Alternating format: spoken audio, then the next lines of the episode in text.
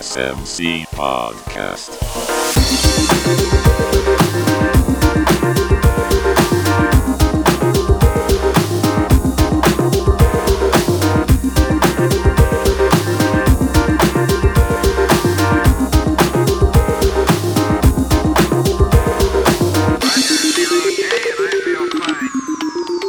Everyone, welcome back to another episode of the SMC podcast. This is episode number three. My name is Jim Bradley. I pastor one of the churches here in the Southern Michigan Conference, and today we've got another one of our pastors from the Southern Michigan Conference, Sheryl Colter, with us. Good. I don't know if I should say morning. It depends what time everybody's listening to this. Well, hello, James. Yes. Good morning, evening, afternoon, whatever it might be for you. Uh, Sheryl is our lead pastor out at Journey of Faith Community, which is uh, meets in a Lincoln School campus. I think. Uh, well, we've had a few churches that meet in in schools, but uh, you guys, you got to bring in all the stuff, set it up, and all that. So before we get to just kind of how that's going and giving us an image of how it all works, uh, why don't you tell us a little bit of uh, what started this all? What jumped you into doing this? Give us kind of the background, what God was doing. Well, initially, for me personally, I knew I was going to be facing retirement for nursing. And so I was praying to God, saying, So, what else do you want me to get into in my final years? It's not how retirement works, Sheryl. no, that's true. Well, through praying and um, talking to conference personnel like Michael, uh, they expressed a desire to begin more new churches, church planting, and asked if I would be interested in starting a new one. So I prayed about that, and the Lincoln School District area came to my mind just out of the blue, of course, that's how God works, but also the fact that the name for the church, Journey of Faith Community, came to me. And so that was confirmation that I'm going to go do the work. So I began talking with Michael and began doing all the training for that and reading and prepping for it. Um, nervous that I've never done a new work like that. I have served as a senior pastor in several of the churches in the conference, so I'm very well aware of that. But when you start a new work, you're starting at ground zero. Yeah. You don't have a sound person available. You do not have a worship leader available. You don't have any of that. You have to learn to do all of that yourself to begin. And so it's been a real learning curve. Um, I felt like I was going back for a, a doctorate degree for the amount of reading I've done in preparing for this church planting. But at the same time, since we've been doing it for almost two years now, I am feeling very confident that and affirmed by God through prayers and a lot of other evidence that this is the right direction to go. I'm also excited in joining the movement and the conference of developing new churches all across the conference. So it's good to be a part of a team like that. Nice. Yeah, and you guys were we've kind of had a influx in planning churches and you guys have really kind of been at uh, the head of that along with a few other ones. You were kind of in the start with uh, really showing the rest of the conference this is important. We got to get back into this. So uh, not only have you made a difference in your area, but I think you've kind of shown the whole conference just visually. Yeah, we, we got to keep this in the forefront of our minds. Um, so you jumped in, and uh, I've seen you guys use a few different sources to fill in those areas. I think uh, like Ben Kono, you had come out lead worship. Um, Yes. You guys now have been going for how long? Two years now. Two years. Well, we first year was planting and behind the scenes work. We officially launched the first groups last October. So we had a year celebration of our first groups. We start with groups. And then in April this past year, we started our worship celebration, which is a traditional what you would call church service on a Sunday. We started that in April, so we've been going since. Gotcha. Uh, so once you started, April is when you moved into the building, or No, we were already occupying the building in our Okay. groups. So it's the same place our groups were meeting. Mm-hmm. I've been working and coordinating with the school to be able to find places to meet, mm-hmm. and they've been so good at supporting this ministry. Absolutely fantastic in giving us the room to do this and the time and custodial support. It's been wonderful to work with them they're excited because they said anytime we can have a church come in and do something in our community that's positive, we are all for that. We want our community to grow and become better. So you're a part of that, and we appreciate that. And do you guys still do groups, or is it taking yes, on a different? we still do groups. That's the core part of our life. We have two groups, Tuesday night and Fridays, and we have our celebration services are where all the groups just gather together and celebrate what God's been doing amongst us. So the core of the church really is the group life. That's where we're going to engage with God, with one another, and with the world through prayer, studying the Bible, caring for one another, and each group identifies what they'd like to do for the community and then invites the other groups together to do this. So we're a multifaceted approach that way in the group life. That's the core. Okay, so that's uh, yeah, a lot. A lot of the cool things has been watching with just all the church plants we're doing Mm-hmm. is everyone's taken on kind of a different form. So there's dinner churches. There's different variants as to how to do dinner churches. There's uh, these group models. There's uh, all different kinds of things that are, are going on. Do you guys have then like a Sunday gathering still, or is it just all the focus is specifically into groups? The core work of the church is in the group life where people be, make connections and relationships together and grow in the Word together. On the um, Sunday celebration that we were had was once a month, and the reason why we did once a month is because we're trying to move away from that being the core t- time of teaching. The learning and teaching is in the groups. The once a month celebration truly is just a celebration what God is doing. And there's testimonial change times. I preach very interactive, so I'm asking questions and people are engaging in the services at that time. So, but we are moving now toward um, changing it to Monday nights twice a month because we had such a good showing on Sunday mornings. We decided we want to be able to connect with disconnected people, and weekends are hard for people to go to church that are, haven't been to church in a long time. And when you do church on Sunday, they come in with this mindset it's a traditional. We're not traditional. We sit around tables, we have food, we eat a meal together, we talk together, we share together. So, keeping with that flavor of our church, we are going to be moving to Monday nights twice a month for a celebration service. Again, that's where all the groups will meet together. So, what we want to do is to be able to have each group identify themselves as individual groups, but know they're a part of a bigger picture. And together, we're the community. Gotcha. So the focus of those Monday nights then is that uh, would you say it's primarily outreach for people, or the primarily of coming together groups, or is it kind of both? Or the focus? It will be both. The coming together the groups will be able to reflect what's happening in the group life to those that see that Monday night an opportunity as a front door. As an opportunity, I don't like to get started in a group, but I can get started in a service. So they'll walk into a service with a larger amount of people, lots of singing, that sort of thing going on with typical church services. But then they will notice that the relationships in the groups are where it's at. So they'll want to join that. Gotcha. As a church that does groups, I'm interested to hear uh, all kinds of things about this. When I started at uh, our church, it was two churches at the time coming together to become one. Um, but one of the churches was like house home groups. So they were kind of a collection of home groups uh, that had a big focus on that. When we brought it together, and now we had a building again, people's minds automatically went back to like, we come together in a church building. You know, it just kind of reverted to Sunday morning, and and uh, it became a little difficult because we wanted to keep that aspect of home groups going, Right. uh, but it became very difficult to to run that alongside of the Sunday morning thing. So, and I find today in general, just people are very busy. Uh, they don't have a lot of time for extra stuff. Uh, Small groups throughout the years have been done really well and also really badly. And it seems like most people I run into have bad r- memories of small groups and they don't want to do it again. Um, so, as a church that like your primary core is to be groups, uh, you know, what are some of the struggles you've run into, and then like how do you guys make it work? Because I, in general, every church would love. I think every pastor would love to get people into small groups Right. of some sort. Right. Um, it just doesn't always seem like people will bite at it. So, how do you make it happen? I guess. Well, we started off. Um, it was a given that is we meet in the senior center. So Friday mornings, the seniors had an opportunity, gave us an hour time to do Bible study. It's the first time in 32 years they ever allowed a Bible study in that center.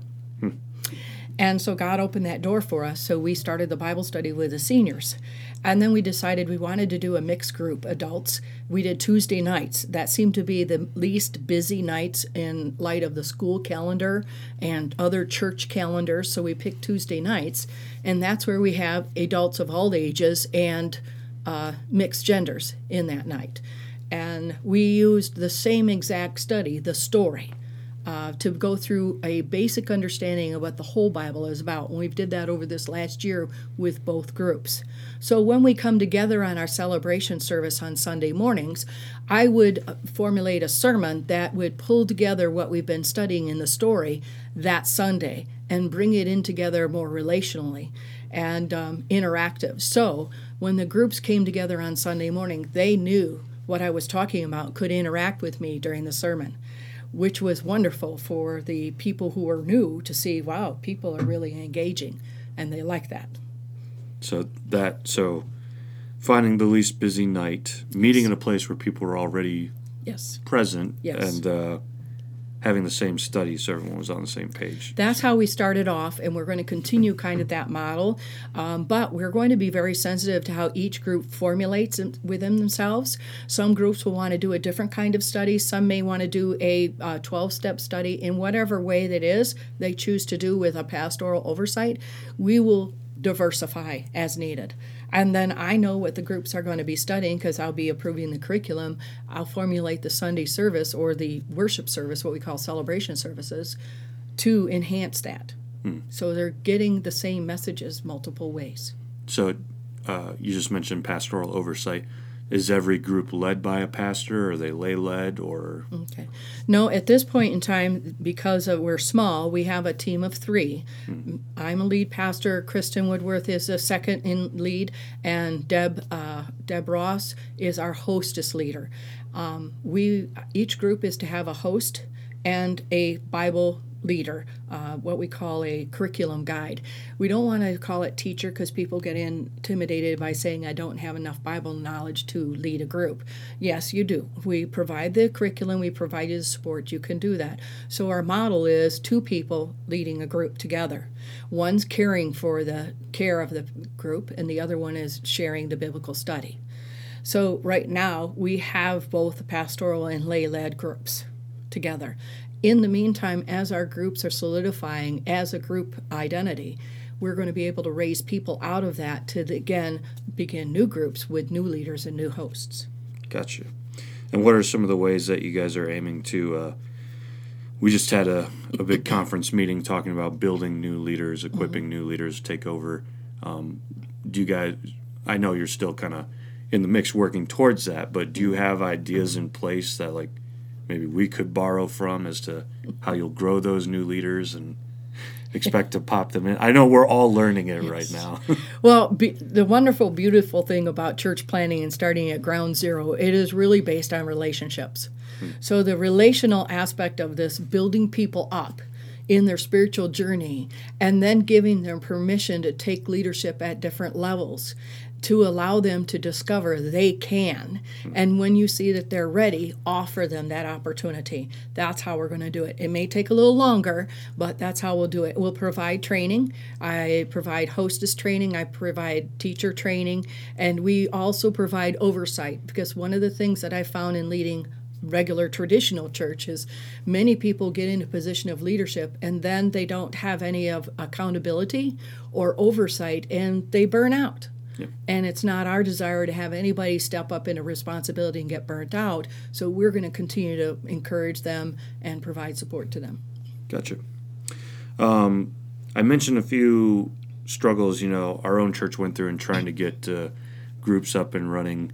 Um, what what have been maybe some of the difficulties you guys have run into that you have to constantly learn from and, and grow, or has everything just gone perfect? With, Absolutely not. it's a journey of faith. right, right, yeah, Absolutely. okay. Faith It's is in not the knowing. name. That's right. It's in the name. Well, um, I would have to say the very first thing is for the leaders, Kristen and I, having to learn the basics of sound technology, running the soundboard, speakers for our celebration services. We usually do um, uh, MediaShout with uh, videos It, and I've also invited outside worship leaders like Ben Kono to come in and do live music. I'm hoping on Monday nights I'll have the opportunity to have more worship leaders help me because they're all busy on Sundays. So maybe Monday nights they come and do live music. So and using the uh, computer programs to for follow up for and learning to navigate Facebook for a- advertising the whole marketing aspect is a lot of learning in that so that first year is a whole lot of error and trial and error and, and finding what's going to click for us most of the programs that are out there are for already established large groups we're small and fledgling we don't have much money at all and we're very small so we're growing into that this year, the second year of actually launching the groups, that's easy. I love teaching. We love teaching. We love caring for people. And so that is uh, energizing for us to do. The hard part, we always we don't have a building, so we have to trust on the favor of the school to allow us to meet. So I have a contract with them, so that helps secure at least a year at a time a room and space. And if I have to make changes, we communicate ahead of time to do that, and it helps me with managing the whole group. Okay? Those are kind of the iffy. The other part is finances. It's totally dependent on those who are attending. And so we always offer an opportunity for people to give during groups as well as during the celebration service and online giving. It's not top notch, but I will tell you, I am still operating in the black. I'm good. Yep. We're good until we start growing more. Good. Um, So I used to work in a uh, a mobile church Mm-hmm. in which we had two trailers full of Mm-hmm. stuff to set up every week. And here's the problem that we ran into is I think for the 4 to 5 years I worked there, the same 5 to 6 people set it up Mm-hmm. every Sunday for what is that? 250 weeks straight. Uh, and uh, you know, it, was easy to burn out. It is it was like a lot of setup, a lot of takedown. Um, and that's in my head. I'm always like, God, don't you ever call me back to mobile church? I, I, I can't That is find the challenge. volunteer ratio for it. Yeah, and I'm like, glad you had a five and six. I only have three. yeah, yeah. uh, so what? Uh, do you run into the same thing that I did? Is it the same three people? Yes. Yeah. Okay. But I also, what's really thankful is um, I have a large amount of our people stay after the service, help clean up the potluck, because we have potluck after the service, after uh, preaching. Gotcha. And the potluck is a part of the worship experience. So they stay and help us clean up. But the setup, yes, it's all of us. People will stay a little later, but they're not. Uh, willing they're to not coming early. Yeah. No, but we've kept it small enough. Yeah. A projector, speaker, soundboard, overhead. Hmm. That's it. I was gonna say in the video I saw of your church, it looked like uh, a lot of what you needed was kind of present Yeah. in the building already. Yes. So that makes it easy. It's not quite as monumental to find three, you know, a ton of people to set up. Right. Um, but should you have found the solution, I just wanted to hear it. Uh, I know when we dived into dinner church, I was like, we're gonna run into the same problem. Yeah. We need at least twenty something volunteers every week. Yes. And so, like ahead of time, we had to like create a schedule, and that's worked well. Yeah. But it's also evening. I'm not asking people to get up at six in the morning Right. and set up two trailers. Right. So I just want to know if you solved uh, every church's issue on that yet or not. Well, I would say because we were a small beginning, we mm-hmm. didn't have money to buy a trailer. So somebody from Milan donated a trailer for us. oh, nice. So we've had some really good blessings from outside people, and we really appreciate that very much to allow us to have these things. Uh, I just want to make sure everybody heard that. Milan Church is giving out free stuff to anyone who is in need of anything for their churches. to go that far. Yeah, thank you, Milan, for everything you're doing ahead of time. Um, okay, so jumping into this uh, project, you guys had an idea in mind. Um, when I was trying to do groups, I was using uh, some curriculum from uh, Tangible Kingdom. I don't know if you've heard of that. Uh, they have books called And, or there's Tangible Kingdom. Uh, Brandon Hatmaker later put out uh, Barefoot Primer. Anyways, it was all focused on getting groups out there to work. Um, and I found uh, it works really well for them, but in Urban Jackson, it didn't quite catch on the same way. And uh, much of the groups were supposed to be like missionally focused. You get out there and you're constantly doing projects and things like that. And I realized, you know, this curriculum comes out of Austin, Texas, which is like the nonprofit capital of the world. Which means like if you live there, you probably naturally are already thinking like Right. missionally. I gotta help people. Uh, whereas in urban Jackson, there's lots of people who think that way, but it may not be like the core identity of the city, to say the least. So uh, that being said, um, I eventually learned like rather than just copy someone else's plan, I gotta almost adapt to figure out how we're going to fit into our own identity as a unique church in a unique city and things like that. Um, when you guys took on this plan, did you have curriculum ahead of time? Did you write it yourself, or uh, did you adapt from somewhere else? Well, what we've decided and what we've learned is our whole church is about reaching disconnected people. Disconnected from the church, meaning maybe they once grew up in the church and they've been so busy and now maybe they want to return. Disconnected because maybe they've been hurt by the church and kind of not sure about this God thing. Or even the fact that they've never been in a church before, they don't even know what kind of God this is that we're worshiping, any of that. So we want to keep that in mind. So when we choose curriculum, we want to be able to look at the wording that is used, uh, moving away from a lot of those big. Uh, existential church names and words for like justification and salvation and all that. I mean, I don't even know who that is. I credit that because I'm from the other side before Christ. I'm a late bloomer, so I was on the other side of Christ. And so I kind of know a little bit that kind of background. Hmm. So it's easier for me to walk in, whereas my partner, Kristen, she is all about church words. So the two of us have had learned to work that together. And we use the story as a means of understanding the Bible as a whole, to be able to present that this is one whole story. And we had to make adaptations. We did not use the video itself. We wrote a lot of the lessons and based on what was presented. And then we wrote our own questions to help them engage. Because even that that curriculum was a little over the heads and very church like. So we had to adapt it. So we've done that. And then now we're going to move to six week and eight week studies, and we're really thoroughly looking through these kind of studies. And the first one, the parables, is uh, John Piper's and um, Living God's Way, um, living a life with God.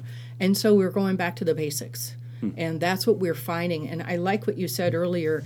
In Jackson, there's a whole lot of needs in Jackson. When somebody has a lot of needs in their personal life or they have a lot of traumas, they are unable to really be missional at the time. Um, it's good for them to get out to do things for other people, but for the most part, when they initially come into a community, they're hurting, they're wounded, they need to be encouraged. So, our whole focus is to draw souls in, to be encouraged to engage with God, whatever that means for them. They ha- they don't even know who he is. To they know everything about him, but want to know more. We're very fluid in that and very flexible in that. It doesn't matter what church background you've had. We've had Jehovah Witness and Catholic and Baptist come in and share their experiences. Great, that's great. But what we're emphasizing is that relational, incarnational, transformational, and missional aspect of the Word of God and engaging with God, engaging with another, and engaging with the world.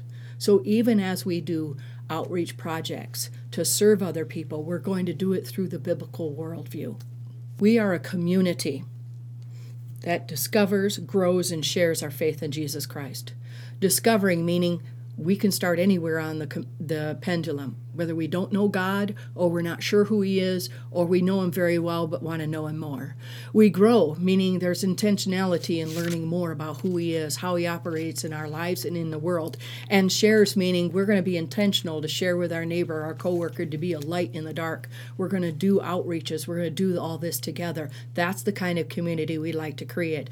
And we believe that we can create that kind of community in the Lincoln area because in that area, when we did demographic studies, we found it to be a very diverse population across races, genders, economics, so diverse it's really hard to identify one particular people group. But the one thing we found out in our studies is everyone in that area says they have some sort of spirituality, but the numbers of church commitment or attendance very low. So that means there's a need.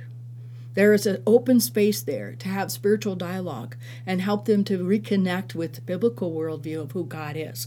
And that's what we're about to get in there, be with them, love on them, and show them how God really is incarnational. So we do that through groups is our core life and they could be any size. Right now they're ranging anywhere from 10 to 15 each time we meet.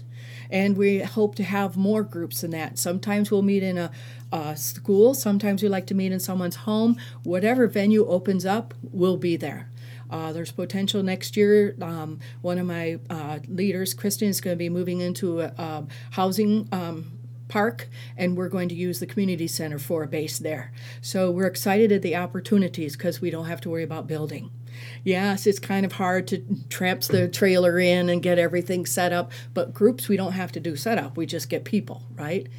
On our celebration services, it's a front door or on ramp, as you want to call it, for people just to walk in and experience the joy we have of being a community, growing with us in that way, and discovering that you'll learn even more in groups and be connected that way.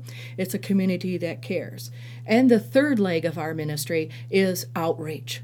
Uh, currently, we're partnering with Lazarus Mentoring, which is another ministry that I've started myself for the human trafficking survivor, where we mentor these young women who come out of that horrible situation and mentor them through spiritual uh, counseling, uh, guidance, mentoring, that they would learn to grow as women has as God has created them to be.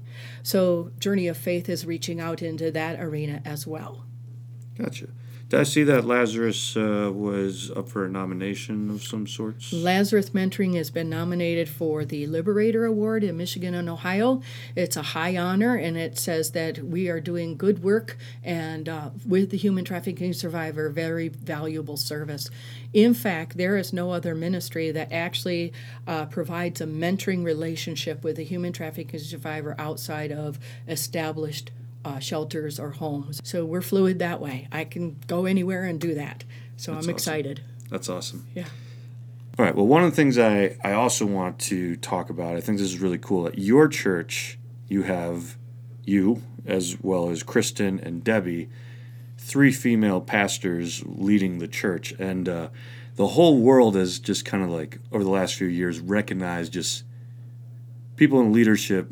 It's not very diverse, you know, it's mostly like white men for the most part which includes myself. um, so uh, I think uh, there's been a good recognition by uh, recognition by the world, like what are we doing? We need to be more diverse in this. And uh, the Free Methodist Church for you know decades has has been about women in ministry and leadership, and uh, we've even kind of stepped back, uh, at least as a conference, and said. You know what? It's a lot of white men leading our churches.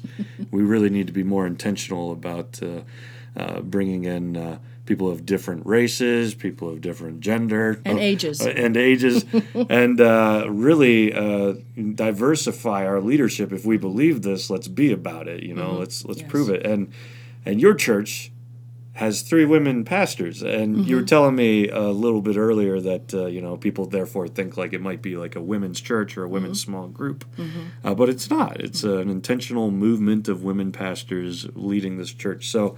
Uh, I like to take a few minutes and just talk about uh, women in ministry because one of the difficulties I think is like when you're a conference of a lot of white male pastors, suddenly it's white male pastors talking about diversity, and it's not giving the space for for women or people of other races to be able to chime in, tell their own story, talk about the difficulty of it or uh, what God's doing. So, um, first off, let's let's just talk about. Uh, Talk about your church. What, what have you run into being uh, three female pastors running it?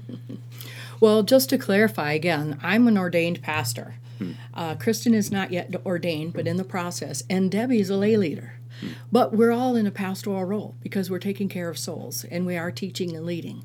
So that's kind of nice for all of us to work on on a nice even level that way. We've created that kind of team in that way. Um, as far as ministry, I would have to say again, because we have women, my husband comes, so he's part of the male part, and he's recruiting more men to come, and we would love to have a diversity in our group as well, Yep. more so. And so it's kind of we're on the opposite range now. But we're being intentional about that. We want diversity in all levels. That reflects the community, and that's coming. I know that. I don't have a problem with that. I celebrate diversity. For one thing, I'm always on the outside. So I know what it's like to be on the outside for people who are not connected to the church. I said, I get you. I know it. I'm comfortable with it. So let's do this together. So we create a safe space for that. Uh, for me, I'm excited, first of all, being a senior female, uh, that God has given me this vision at such a late age. And I was reminded that he asked Moses to lead the Israelites at 80. So it's like, okay, good thing you didn't wait till 80, Lord. That's what I said.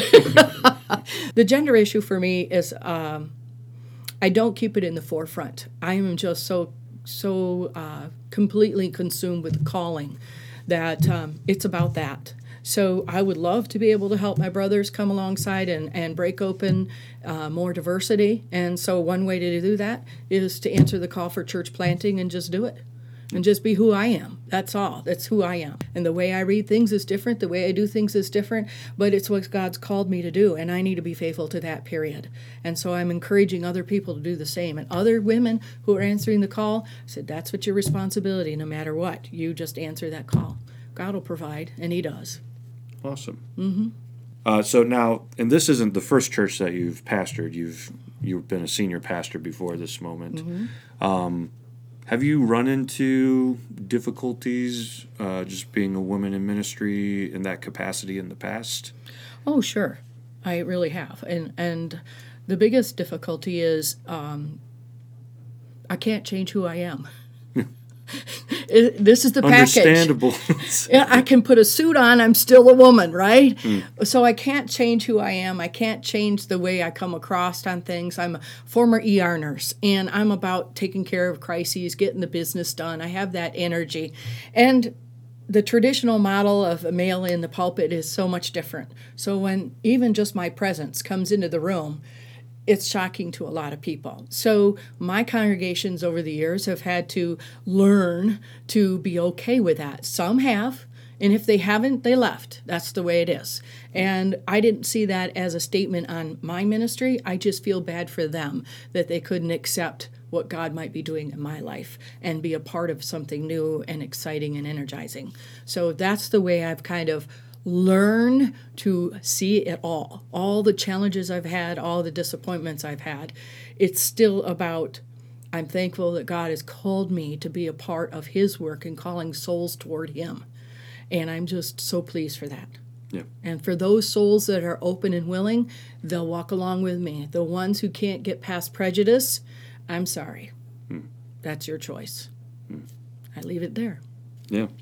Um, I was just at a conference on race recently in Detroit. You know, people of other races, uh, especially uh, a lot of black people, came on the. I heard it from several people saying like uh, they've got their hair up and like that's not the way that they would want to do their hair. They'd rather have like a fro or something like that, you know. Um, but they don't feel like they'll be taken seriously at their job or that they wouldn't be able to get a job uh, if they didn't try to forcibly adapt, you know, their appearance in order to fit into.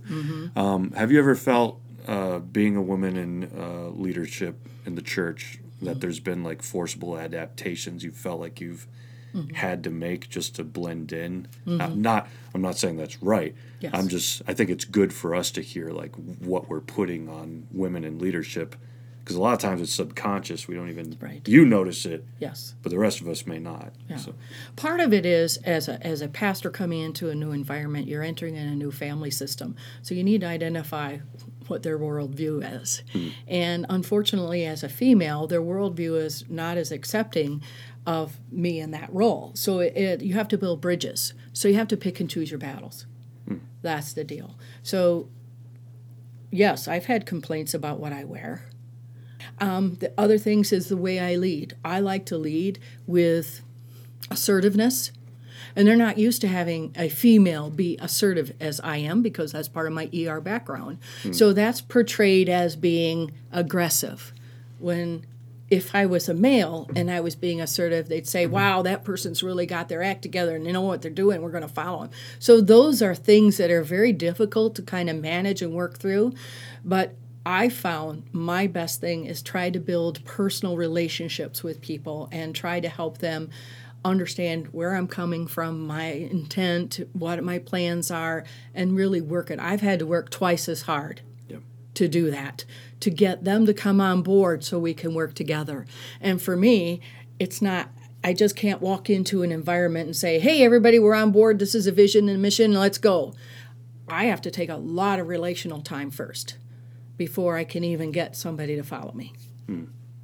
So, doing a new church plant where it's just starting from square one, that's what I'm doing still.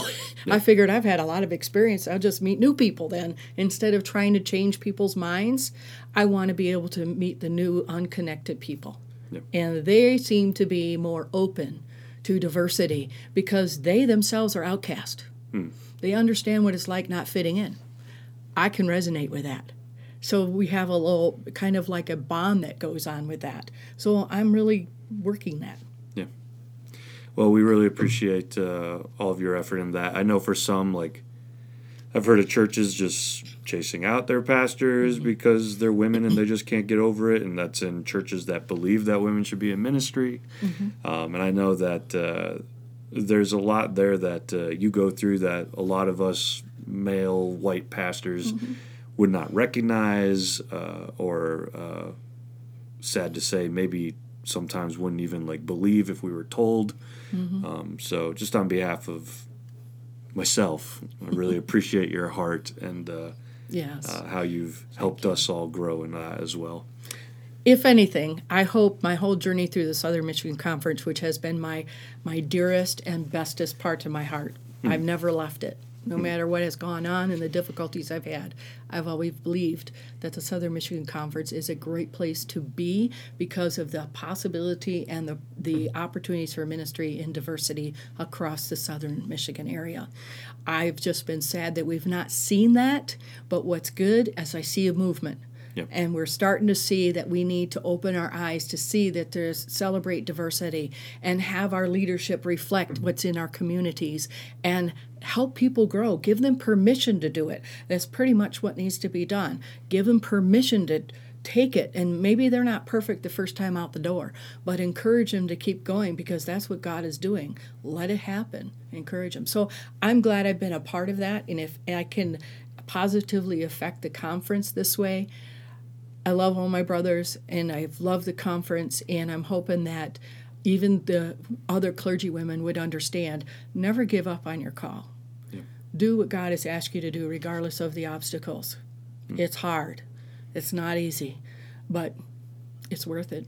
Yeah, that's great. That's a great word for all of us. Um, this podcast, of course, is run by the Southern Michigan Conference, but we recognize that lots of people may be listening outside of our conference and may have different views on what the Bible says on women in leadership.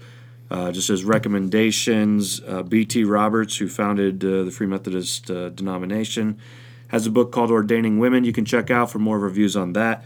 Uh, and I've seen a uh, Free Methodist article on uh, our Life and Life Life and Light magazine. Uh, they recommended a book from Craig S. Keener, which is uh, I think Paul Women and Wives, which I read. It's a great book. So uh, if you're interested more as to why we think the way we think, these are ones that you can check out. Um, before we wrap up, I just want to, you know, you mentioned you guys are operating in the black, but of course, you know, it takes a lot of financial leaps or uh, adjustments to be able to make things work when you're running something different than a Sunday morning church because people just aren't thinking of uh, giving in the same capacity that they have for this prior centuries. Uh, so, with that being said, if people want to support you in whatever way, how would they go about that? Well, the best way is do online giving. Uh, right now, I would have to say none of us are getting paid, so all the monies go toward directly to ministry. So our major financial need is paying for rental space. We pay for the services, celebration service, we pay for the group rental space, and then we order curriculum. The beautiful thing about me re- being retired is a portion of my income goes to that as well, so that's been keeping us afloat as well. But for people to help us, you can go to our website. And that's jofcommunity.com. Yes. Yep. And um, get do online giving. That would be very helpful. Yeah. So check that out for yourselves. Obviously, the pastor should not be paying for the church to exist. Uh, plus, remember, she retired and then got into ministry. we don't know what she was thinking, but God does. There's no limit on when God can call you. That's right. And if you don't, you well, never mind. We won't go there. So check out jfcommunity, jofcommunity.com. Uh, you can uh, give there, uh, support, I'm sure, of course, through prayer and uh, by any other means. You guys still need like worship leaders. Oh, we would out? love to have people who are musically inclined to lead live worship. we would love to have that. Yeah. Um, I, I lost my voice a few years ago, so I can't carry a tune that's not very good. But my people, we turn the speakers up loud, so that's good. Fair enough. Um, worship leaders, also, it would be nice if we'd have people who would love to lead Bible groups for us and we'd find a place and we'd start a, another group because there's no boundaries for to do that. We'd love that as well. Prayer is most important. Um, encouragement is another thing. Keep us encouraged. The work is hard, but there are bright spots in it. Gotcha. And you guys are out in Lincoln, is Lincoln. technically so. South of Ypsilanti, Okay. yes, it's 25 miles from uh, Monroe, Ann Arbor. Ann so- Arbor ish, Ypsi ish. It's south yeah. of Ypsi. it's south of 94 corridor. So those of you who are out that way, yes. Sheryl's expecting a call from you. Yes, or not necessarily a call. Come and visit. Yeah, or visit. Yeah, that's great. Oh, we also have a Facebook. Yeah. Yes, see us on Facebook. That's where we post all the happenings going on with the celebration service and the groups. So you, it'll keep you informed. Awesome. Yep. Well, this is the third episode of the SMC podcast, and I'm excited because in this episode, it's our first chance to actually dive into what one of our churches is doing and hear the story. I think there's a lot here for us to learn from you, uh, and a lot of uh, a lot of takeaways. So, Thank you. thank you so much for coming in and talking with us today. Thank you, Uh, and you can all get the word out. Just share this on your Facebook page, social media, Twitter, Instagram, whatever. Uh, just uh, you can find it on Spotify as well as uh, iTunes. Well, it's coming to iTunes very shortly. Um, holidays are delaying that, uh, but Spotify, Google Play, and soon on iTunes. And uh, you can also just catch it on our webpage at smcfmc.org. And we appreciate you helping us get the word out. So, with that, have a wonderful Christmas. We're going to be in hiatus for probably a few weeks here on the podcast. Uh, so, thanks again to Sheryl for coming in. Thank you. Thank you, Jalen. Appreciate it. And we will catch you all next time.